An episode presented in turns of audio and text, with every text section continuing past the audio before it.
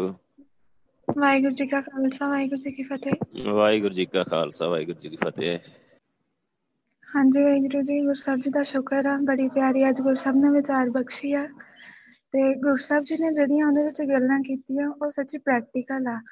ਤੇ ਅੱਜ ਐਵੇਂ ਪ੍ਰੈਕਟੀਕਲੀ ਹੋਇਆ ਮੇਰੇ ਨਾਲ ਮੈਂ ਐਵੇਂ ਅੰਮ੍ਰਿਤ ਵੇਲੇ ਸੁਰਤੀ ਲਾ ਕੇ ਤੇ ਉਸ ਤੋਂ ਪਹਿਲਾਂ ਥੋੜਾ ਜਿਹਾ ਲੇਟੀ ਹੀ ਕਥਾ ਤੋਂ ਪਹਿਲਾਂ ਕਿ ਗੁਰਸਾਹਿਬ ਜੀ ਨੇ ਉਦੋਂ ਵੀ ਸੁਰਤੀ ਲਵਾਤੀ ਤੇ ਉੱਥੇ ਜਿਹੜੀ ਅੱਜ ਦੀ ਵਿਚਾਰ ਹੋਈ ਨਾ ਪੂਰੀ ਕਥਾ, ਉਹ ਉੱਥੇ ਵੀ ਮੈਂ ਪਹਿਲਾਂ ਇੱਕ ਵਾਰ ਸੁਣ ਲਈ ਉੱਥੇ ਵੀ ਗੁਰਸਾਹਿਬ ਜੀ ਨੇ ਪੂਰਾ ਇੱਕ ਇੱਕ ਵਰਡ ਜਿਵੇਂ ਇੱਥੇ ਹੀ ਨਾ, ਇੱਥੇ ਕਥਾ ਹੋਈ ਆ, ਉੱਥੇ ਵੀ ਉਵੇਂ ਹੀ ਸੁਣਿਆ ਇੱਕ ਇੱਕ ਵਰਡ ਉੱਥੇ ਹੋਰ ਵੀ ਕਾਫੀ ਬੱਚੇ ਹੀ, ਤੇ ਉੱਥੇ ਮੈਂ ਰਮਨ ਨੂੰ ਵੀ ਮਿਲੀ ਸੀ, ਤੇ ਰਮਨ ਦਾ ਕਾਫੀ ਬੁਰਾ ਜਿਹਾ ਹਾਲ ਸੀ।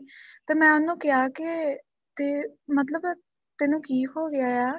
ਮੈਂ ਤਾਂ ਤੇਰੀਆਂ ਅਰਦਾਸਾਂ ਕਰਵਾਈਆਂ ਸੰਗਤ ਦੇ ਵਿੱਚ ਇੰਨੀਆਂ ਕਿ ਤੂੰ ਫਿਰ ਵਾਪਸ ਆ ਜਾ।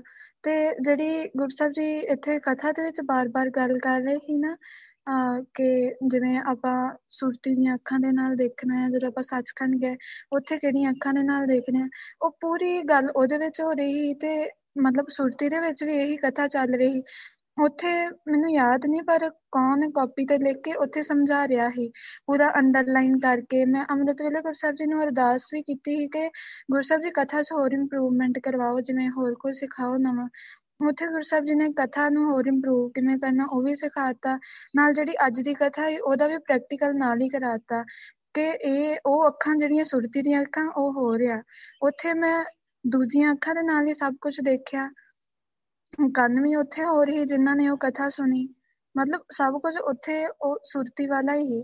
ਹੁਣ ਜਦੋਂ ਮੈਂ ਇੱਥੇ ਵਿਚਾਰ ਸੁਣੀ ਤੇ ਉਹ ਮੈਂ ਬੜੀ ਹੈਰਾਨ ਹੋਈ ਜਦੋਂ ਉੱਠੀ, ਉਹ ਸੇਮ ਹੀ ਵਿਚਾਰ ਪੂਰੀ ਇਹੀ ਚੱਲ ਰਹੀ ਸੋ। ਗੁਰਸਬ ਦਾ ਸ਼ੁਕਰਾਨਾ ਕਿ ਗੁਰਸਬ ਜੀ ਐਵੇਂ ਸਾਨੂੰ ਐਵੇਂ ਦੇ ਪ੍ਰੈਕਟੀਕਲ ਬਖਸ਼ਦੇ ਰਹਿਣ, ਨਾਲ ਸਾਡੇ ਤੇ ਐਵੇਂ ਦੀ ਕਿਰਪਾ ਕਰਦੇ ਰਹਿਣ। ਸਾਰੀ ਸੰਗਤ ਵੀ ਗੁਰਸਬ ਜੀ ਅੱਗੇ ਅਰਦਾਸ ਕਰਿਓ ਕਿ ਵਾਹਿਗੁਰੂ ਕਿਰਪਾ ਕਰੋ।